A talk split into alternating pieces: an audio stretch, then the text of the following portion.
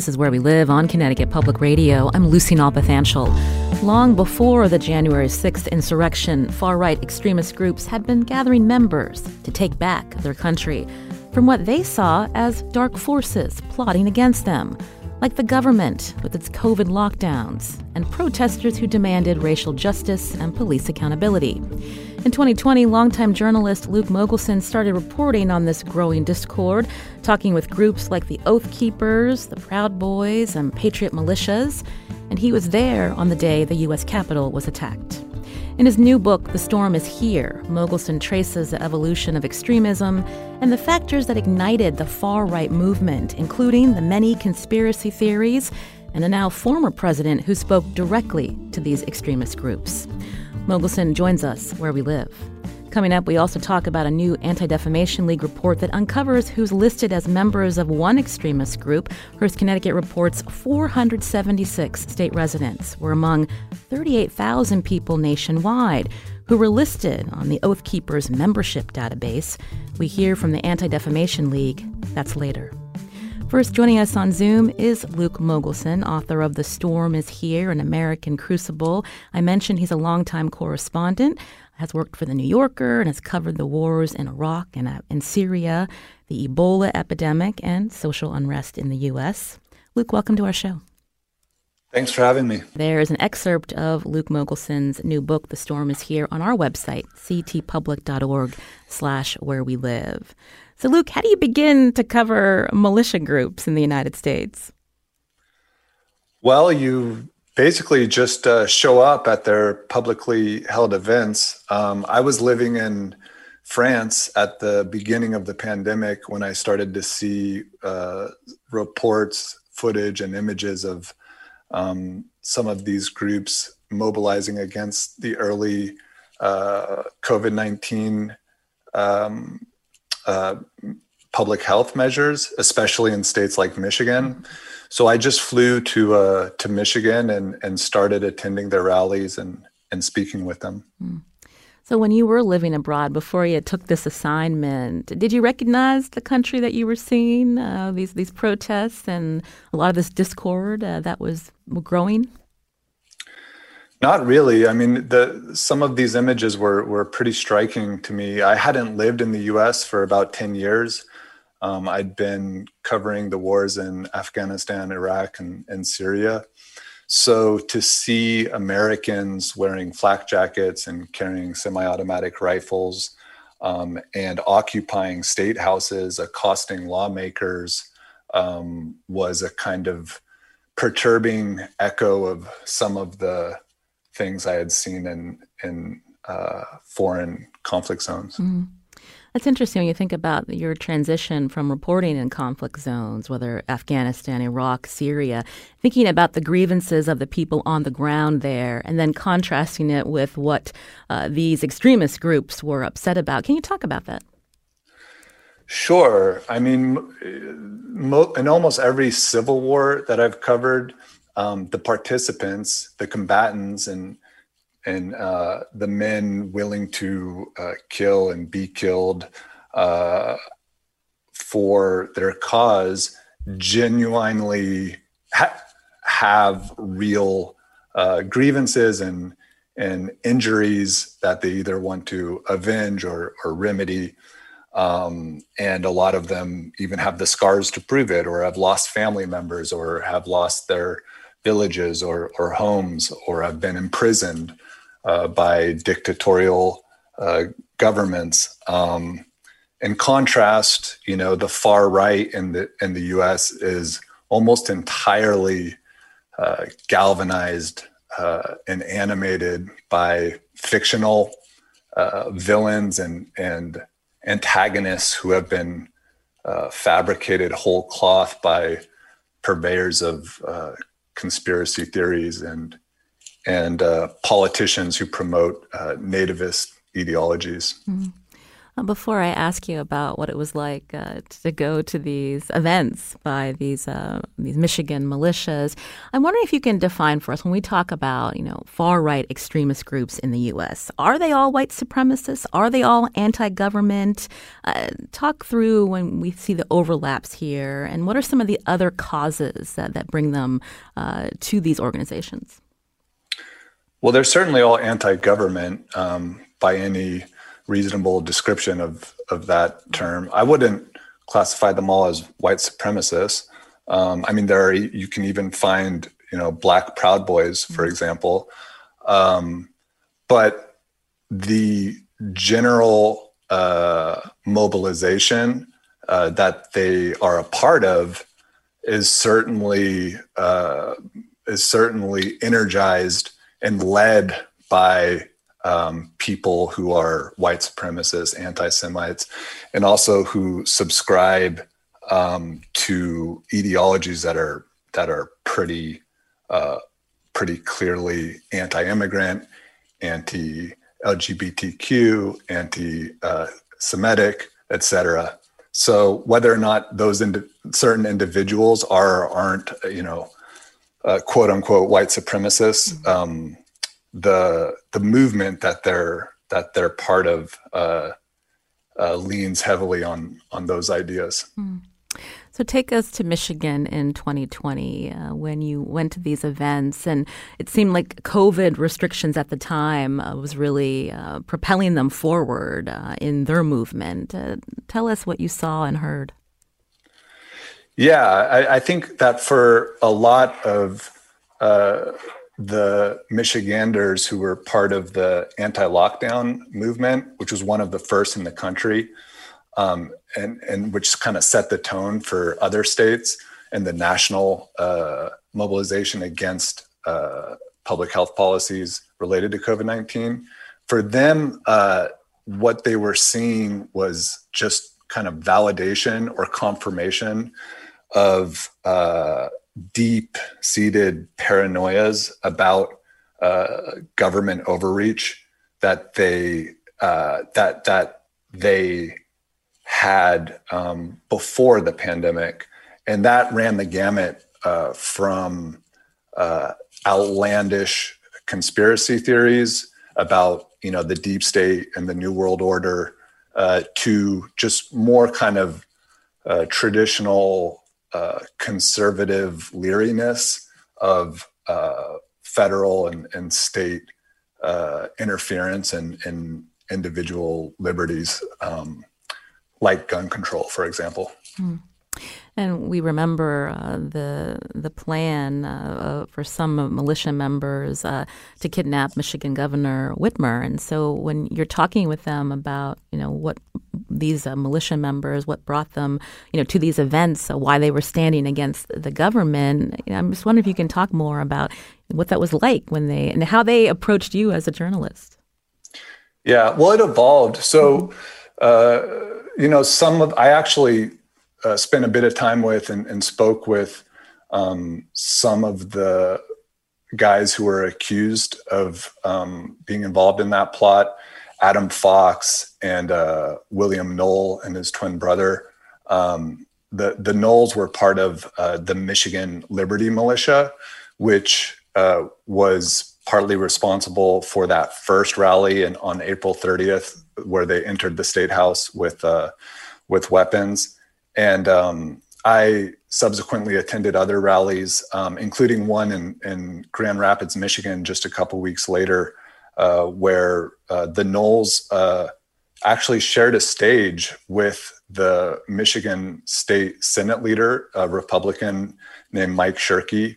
And Shirkey, who after the initial uh, April 30th rally had condemned and disavowed the, uh, the protesters that entered the Capitol, calling them a bunch of jackasses. He then went on to stand on this stage in Grand Rapids with them, praise them, and tell them that um, they needed to stand up to this government and uh, that, uh, quote, we need you now more than ever. So, you know, from the very beginning, there was uh, there was a an explicit endorsement by the Republican establishment of these groups and of their uh, use of, of violence and the threat of violence uh, to achieve political uh, aims. Um, I also was at a rally on June 18th, um, another uh, once again at the at the state capitol in Lansing, where Adam Fox, uh, one of the leaders of the Wolverine Watchmen militia that ended up being accused of plotting to kidnap the governor, uh, had a had a very heated standoff with um, an exchange with um, black counter pro- protesters, and this was in the wake of uh, George Floyd's death. So that was interesting to see as well, because prior uh, to to Floyd's murder, most of these groups had been very explicitly anti-law enforcement and had decried uh, and, and castigated officers for enforcing some of these COVID-19 policies. After Floyd was killed, they you know shifted to backing the blue, uh, and uh, I saw that at that June 18th rally with with Adam Fox and William Knoll was there as well. Mm. You're hearing Luke Mogelson here where we live. Uh, he's the author, a longtime journalist of the book The Storm is Here, an American Crucible. You can read an excerpt on our website, ctpublic.org slash where we live, uh, as he writes and explores uh, the growth of the far-right extremism movement in our country. You can join us. Find us on Facebook and Twitter at Where We Live.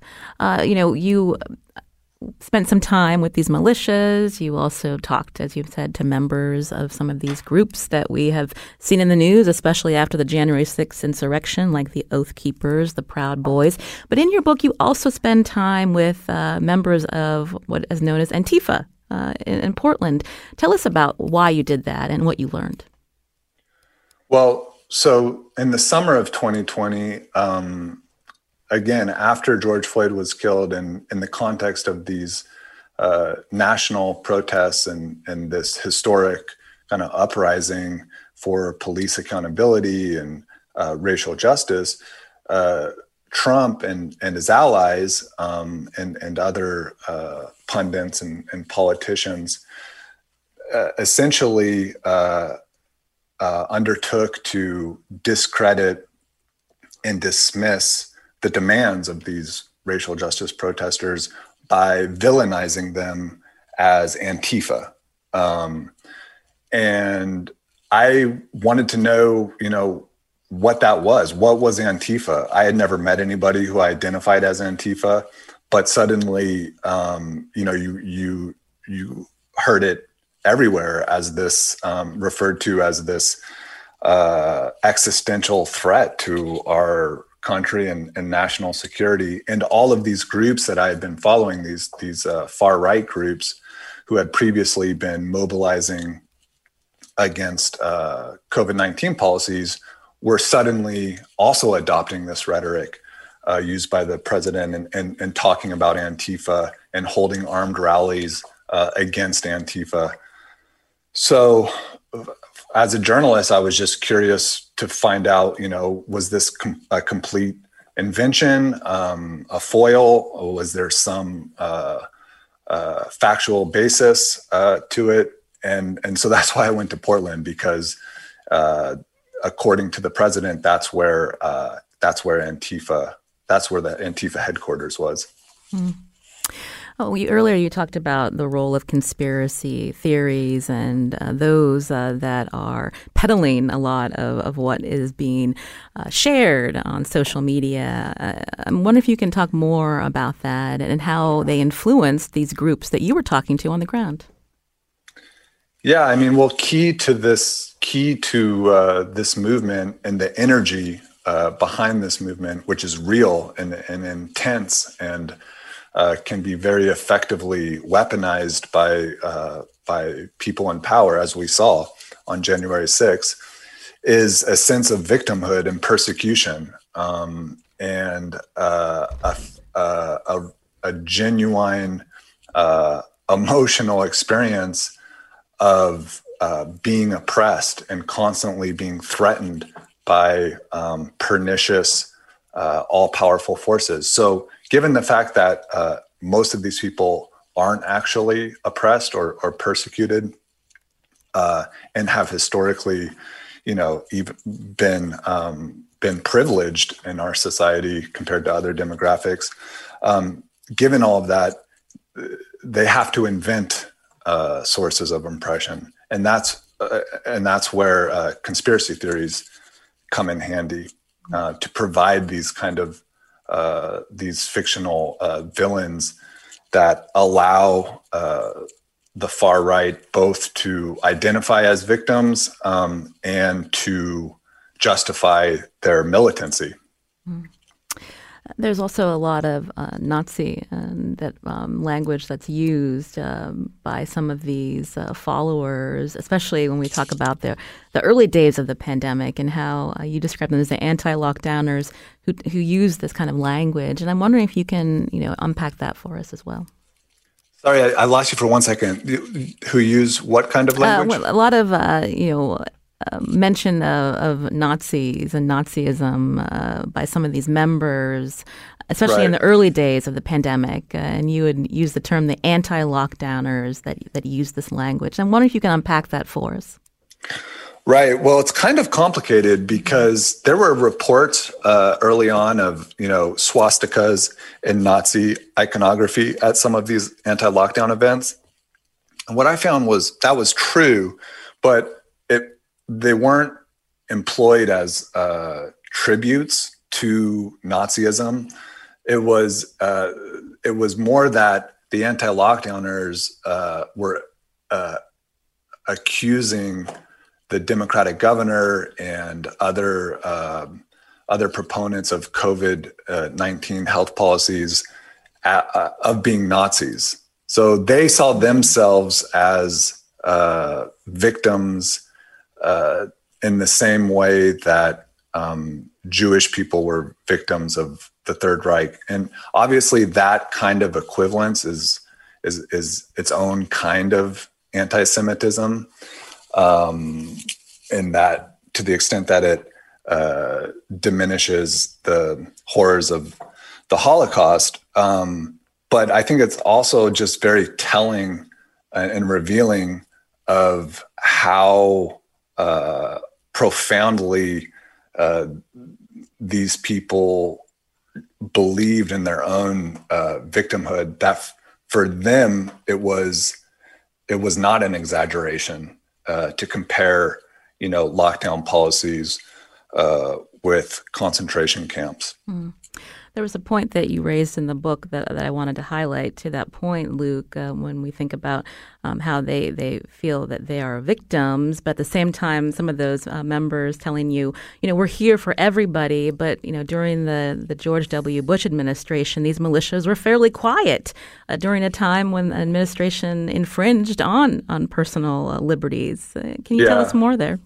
Well, exactly, and that's simply because I think uh, the targets of that uh, historic government overreach, surveillance, um, et cetera, were Muslims and immigrants.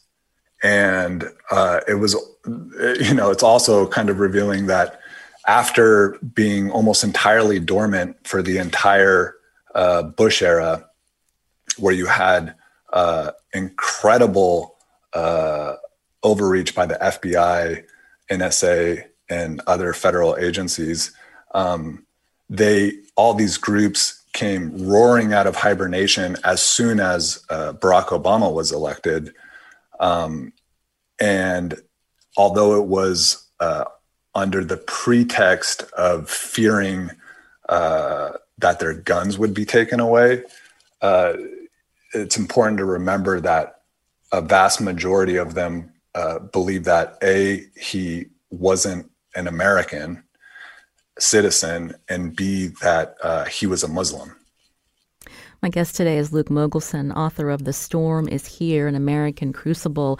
He's a longtime correspondent for The New Yorker and has covered the wars in Iraq and Syria, also the social unrest in the U.S. Uh, again, his new book tracks uh, the growth of far right extremism in the U.S.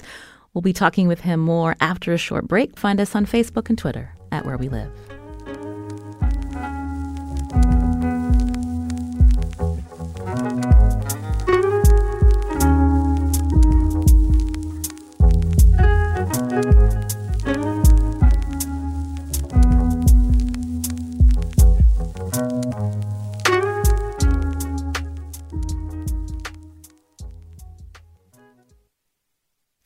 This is Where We Live on Connecticut Public. I'm Lucy Nalpathanchil. My guest is journalist Luke Mogelson. In his new book, he explores the rise of extremism in the U.S., the book is called The Storm is Here, an American Crucible. He takes us first to Michigan, where militias and others protested against COVID restrictions, and then traces the factors that led to the January 6th attack on the U.S. Capitol. He was there.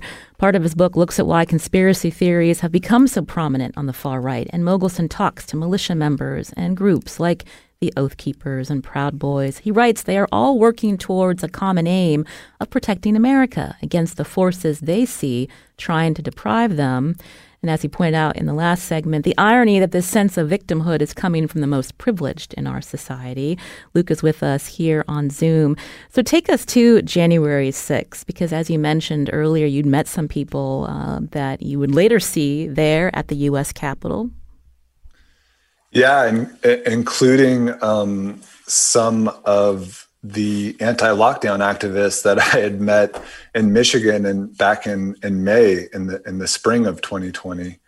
Um, I actually saw two of the leaders of of that movement um, in the mob that was uh, assaulting police officers um, on the steps of the Capitol before they were able to breach uh, the building. And you were, and I'll just yeah. sorry, I'll just add, and some other folks that I recognized um, were from uh, from Washington and Portland. Mm-hmm. Some of the um, members of a group called uh, Patriot Prayer that uh, I had seen um, that I had seen uh, clashing with anti-fascist and Black Lives Matter activists uh, in Portland over, over the summer. Mm. What was that like for you to be caught up uh, in that that mob and to see that violence firsthand, Luke?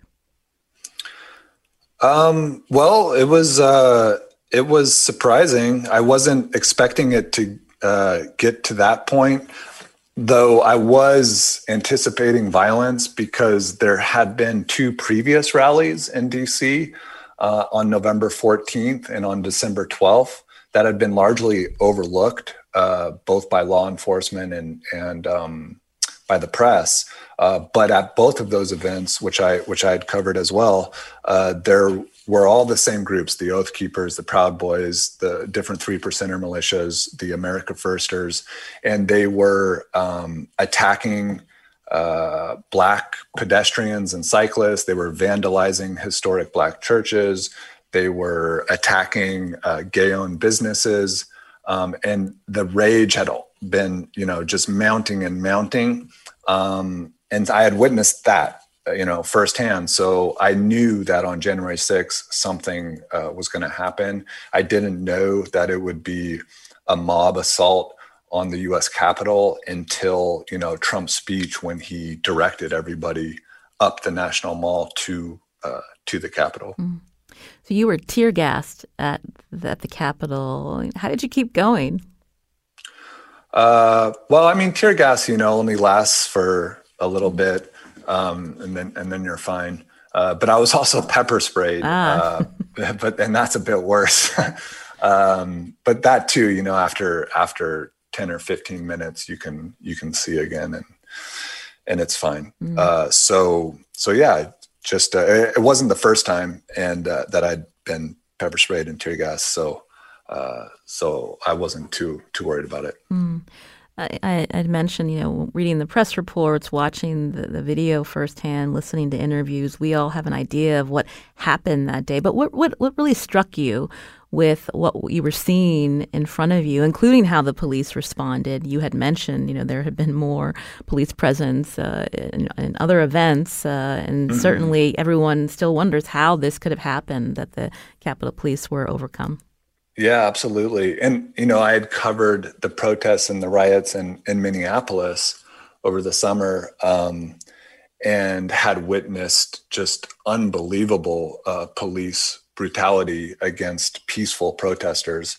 Um, and, you know, I'm not saying that to uh, gloss over or, just you know, the fact that there were uh, serious riots in Minneapolis, but a lot of the police violence that happened there uh, and this is something people for, don't realize, I think, uh, actually took place after the riots were already over when people were peacefully uh, assembling and it was really uh, just vengeance for, uh, against other protesters for what had taken place uh, in the initial three days after uh, George Floyd's death, and and it was brutal. You know, you had almost ninety more, sorry, more than ninety protesters hospitalized. Some of them in their late seventies, some of them as young as twelve years old.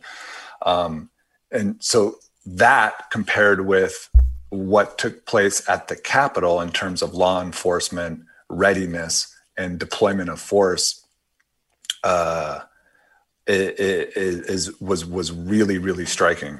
Um, and then add on top of that the fact that there were these two previous rallies, which I had mentioned in DC, where the same uh, agencies, the Capitol Police, the Metropolitan Police, and the Park Police, had seen themselves uh, what these groups were capable of.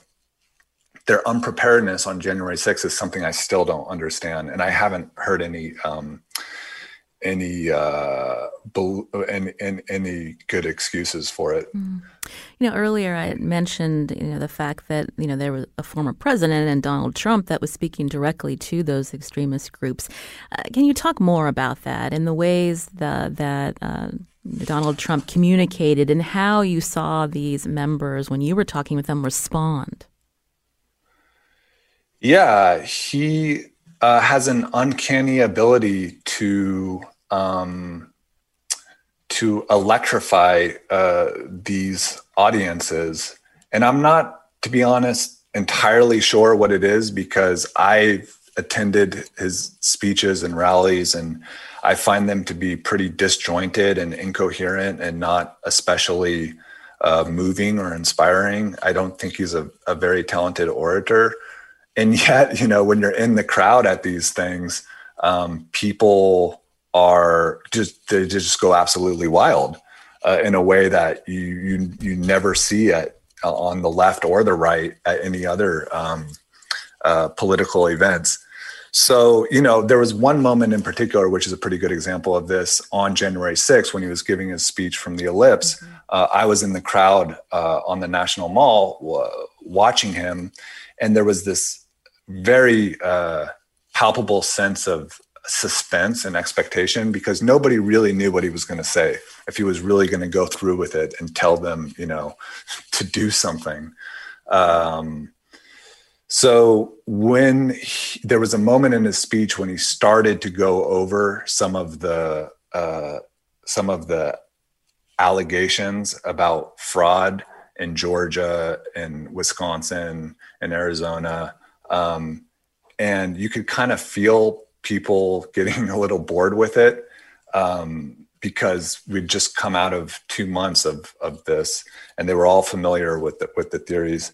And I think you know he has such a good sense for uh, what his followers are, are are feeling and thinking, and um, that he he would he seemed to be aware of that um, their restlessness, and he kind of cut himself short, and then just dismissed all of these allegations, which he was supposed to go through in detail, I think, uh, as BS. Though he said um, the expletive himself and just that just his use of of this uh, profanity instead of you know uh, providing actual facts and details was uh, was was uh, an incredible moment in the crowd because people just went nuts and it was like you know he was kind of telling them that the gloves are off um, and the rules no longer apply. And even in your book, again, Luke Mogelson, my guest, author of The Storm, is here. The, you talk about the way he would use symbols even to communicate, whether it was that speech, I believe, on the 4th of July in Mount Rushmore to standing in D.C. in front of that church uh, after a peaceful protest was broken up, uh, holding a Bible. Yeah. yeah, that, that was interesting because, you know, his, his walk through Lafayette Square to St. John's Church – which you just referred to, where he raised the Bible. Um, I think that appeared to a lot of people on the left as kind of random and bizarre and almost comical. But uh, to his fault to people on the right and especially the religious right, um, it was an obvious uh, signal of solidarity to them. And you have to remember this was happening in the context of the George Floyd protests and this uh, uprising among much of the country for and uh, for racial justice and, and and these urgent demands that some, that this issue of uh, police violence and, and systemic racism be addressed. And what he was doing there was, you know, I think signaling to uh, white Christians that in fact they're the true victims and that it's not true that, you know, uh, that uh, they have been historically privileged.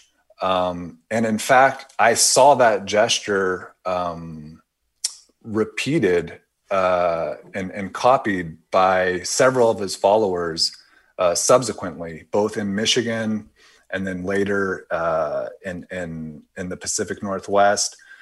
In Pennsylvania, and even on January 6th, I saw uh, among the mob that was uh, storming the Capitol initially uh, on the steps, uh, a man holding up uh, a Bible, just as Trump had done at, at St. John's.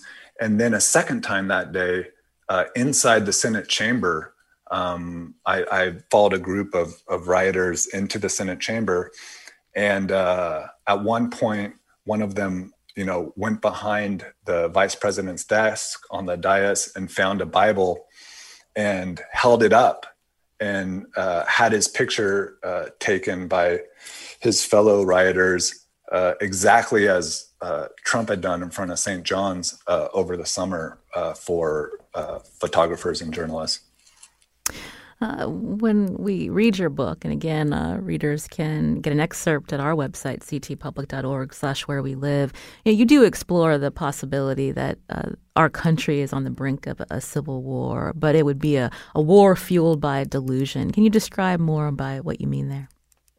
Yeah, I mean, it's kind of, you know, what I was uh, talking about earlier, just the fact that um, that most of the people who are uh, willing uh, to perpetrate violence um, on behalf of uh, the, uh, on behalf of uh, Trump and his allies, uh, the, the, the most kind of extreme of the far right, they really are motivated by conspiracy theories um, by fear of the deep state, the New World Order, George Soros, uh, international pedophile rings.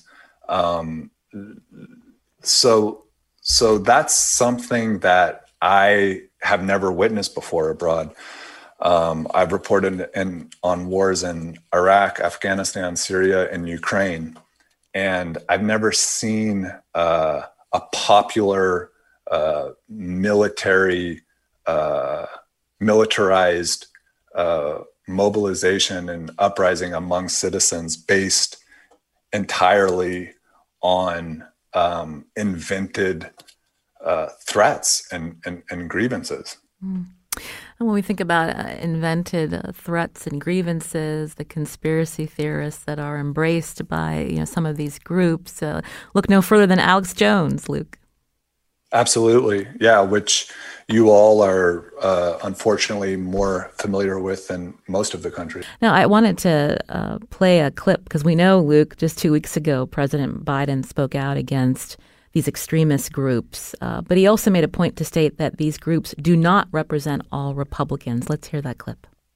Donald Trump and the MAGA Republicans represent an extremism that threatens the very foundations of our republic.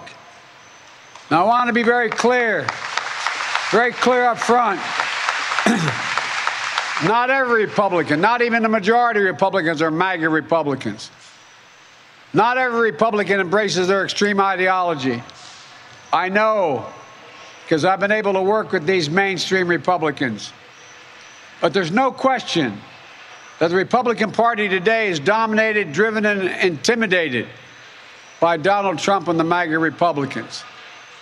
And that is a threat to this country. Luke, what did you make uh, of that speech and what uh, President Biden was communicating there?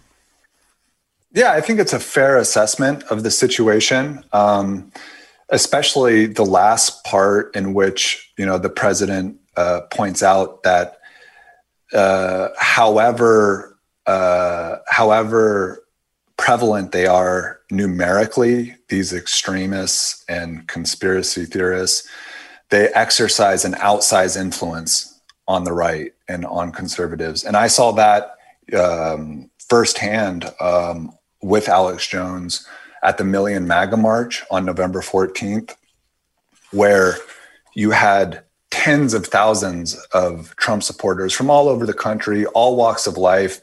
Uh, the vast majority, by no means uh, extreme uh, or or uh, or openly adhering to you know racist, anti-Semitic ideologies or belonging to any of those groups, um, and the the event was supposed to be uh, an organized march from Freedom Plaza to the Supreme Court up Pennsylvania Avenue. Um, and everybody had packed into Freedom Plaza early in the, the day to hear a roster of speakers. Um, uh, and Alex Jones was there, but he was not one of those speakers. However, as usual, he had a powerful bullhorn and he stood up on a planter box and he began you know ranting and raving as he does about the new world order about you know uh, biden being uh, a secret communist agent uh, etc and just his volume and his uh, the, the kind of energy that he projected attracted more, a larger and larger crowd until um, there were more people listening to Alex Jones than the uh, scheduled speakers. And finally, at one point, while he was competing basically with uh, people's the people speaking through the PA system, he announced through his bullhorn that the march was beginning now, even though it wasn't supposed to begin for another hour or so. Mm. He got down and he started walking up Pennsylvania Avenue uh, towards the Supreme Court, and everybody followed him. Everybody followed him and it was Alex Jones, accompanied by uh, accompanied by a security contingent of Proud Boys, including Enrique Tarrio, the um, national chairman of the Proud Boys, who led the Million MAGA March from Freedom Plaza to the Supreme Court. At the Supreme Court, he commandeered the, the podium and mic that had been set up there for the scheduled speakers. Again, started talking about uh, the New World Order to a crowd that now extended into the U.S. Capitol grounds he was then followed by uh, half a dozen uh, members of Congress, Republican members of Congress, uh, led by Louie Gohmert from, from Texas, who essentially uh, uh, echoed and endorsed uh, the kind of paranoid rhetoric that he that Alex Jones had been espousing. So, like there, you had in a very compressed physical space and period of time uh, Alex Jones and the Proud Boys uh, uh, taking over uh, a, a, gathering of uh, right wing and Republican Americans. This is where we live on Connecticut Public. My guest today, Luke Mogelson, author of the new book, The Storm is Here An American Crucible. Now, we're talking with him in the same week that four men were convicted on felony counts of assaulting or impeding police officers on January 6th. The Washington Post reports one of the men was Patrick McCaughey, the third of Ridgefield, Connecticut. He used a riot shield to pin a D.C. police officer to the Capitol's tunnel door. And of the four men convicted on Tuesday, the judge found that only McCaughey was trying to stop the counting of votes based on comments he made to friends and to police. After the break, we're going to talk to the Anti Defamation League Center on Extremism about its report on data showing the names of Americans listed on membership rolls so f- to the far right extremist group, the Oath Keepers, including law enforcement and members of the military. You can join us. Find us on Facebook and Twitter at Where We Live.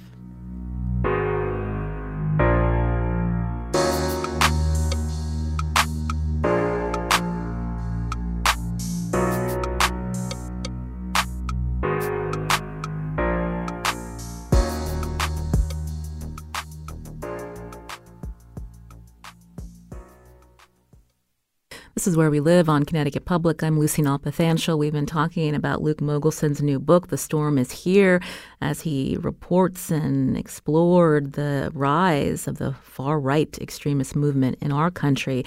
Now, Hearst, Connecticut reported recently on analysis from the Anti Defamation League of leaked data that show membership to the far right extremist group, the Oath Keepers.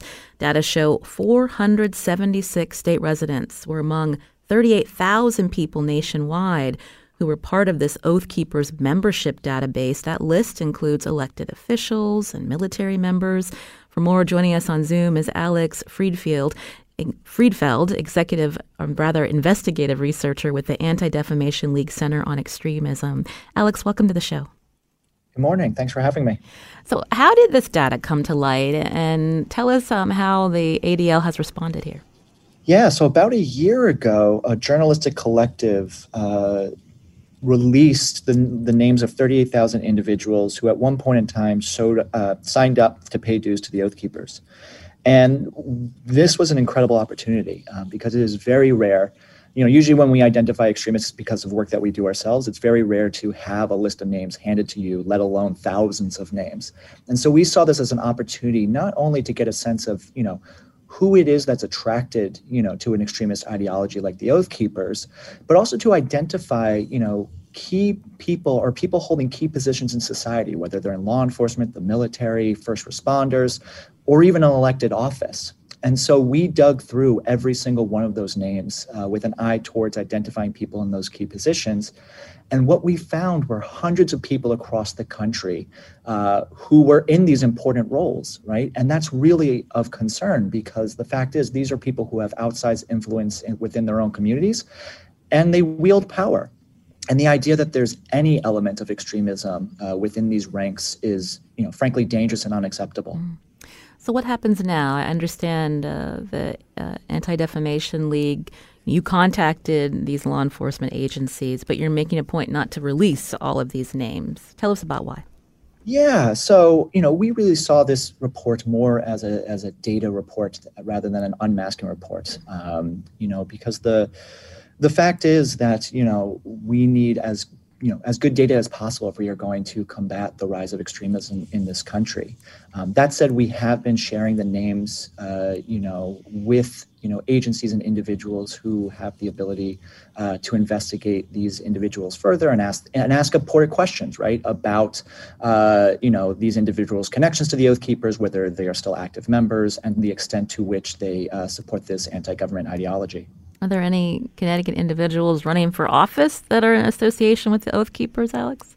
Uh, at this time, we did not identify any uh, people within Connecticut that are running for office or are currently serving uh, in office, and obviously that is is great. Um, you know, but you know, this is a problem that we've seen across the country, right? We we've identified 81 people uh, who are either holding office right now or, are currently running, um, and that's really of concern because you know these are people that uh, you know, wield power that can really influence their constituents' lives. And the fact that they associate with an extremist ideology or have associated with an extremist ideology in the past raises serious questions about their ability to kind of protect and ensure that everyone within their communities uh, are, you know, uh, taken care of. Has the Anti Defamation League heard back from these particular law enforcement agencies? Uh, I'm just wondering what the response has been. Yeah, so um, we have heard back from a, few. There, there, you know, I, I, would say a lot of law enforcement agencies mostly kind of thanked us for the work and, and said they were going to look into and investigate. Um, and a few did go a step further, which was really great. Um, you know, they reached out, uh, asked follow-up questions about the nature of the database, who the exactly the oath keepers are, uh, and kind of picked our brains, uh, you know, as they attempted to, to investigate uh, the members within the ranks who showed up in this database. Mm-hmm. Luke Mogelson is still with us, author of The Storm is Here. Luke, uh, uh, respond to what Alex shared, and, and again, uh, this report on, uh, you know, all of these Americans that uh, are on these membership roles for the Oath Keepers. Does it speak to how well these groups are mobilizing? Yeah, it's certainly troubling to have, you know, objective evidence and confirmation of that. Um, I would just add that, you know, in addition to an organization with a hierarchy uh, and due paying members. Uh, the Oath Keepers is also has also become an ethos um, that is uh, shared by many, many more Americans than show up on those rosters, um, and uh, by many more law enforcement um, uh, officers and veterans of, of the military um, who believe that you know they're that they have a duty to uh, protect the Constitution against all enemies, foreign and domestic, with a stress on domestic. Um, but the way that that translates in practical terms for them is um, a duty to protect uh, the country from liberals and Democrats um, who are viewed as, you know, uh, part of mm. the deep state or, or, the New World Order. We just have a couple of minutes, Luke. Uh, so when we think about this movement that you've reported on, we've got the midterms ahead. There's the 2024 presidential election. You know, what should we be, we be watching for?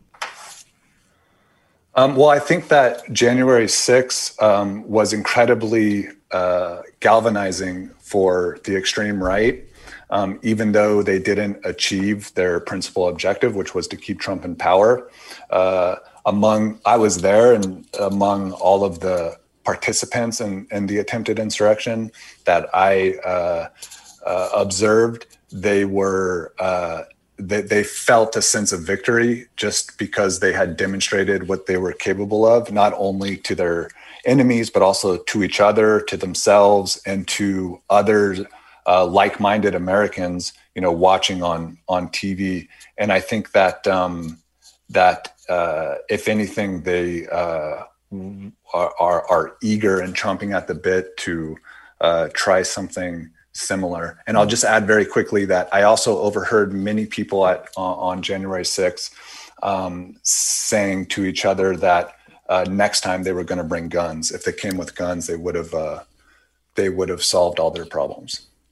We'll have to leave it there. Luke Mogelson, author of The Storm, is here. Thank you so much for your time on the show. Thank you.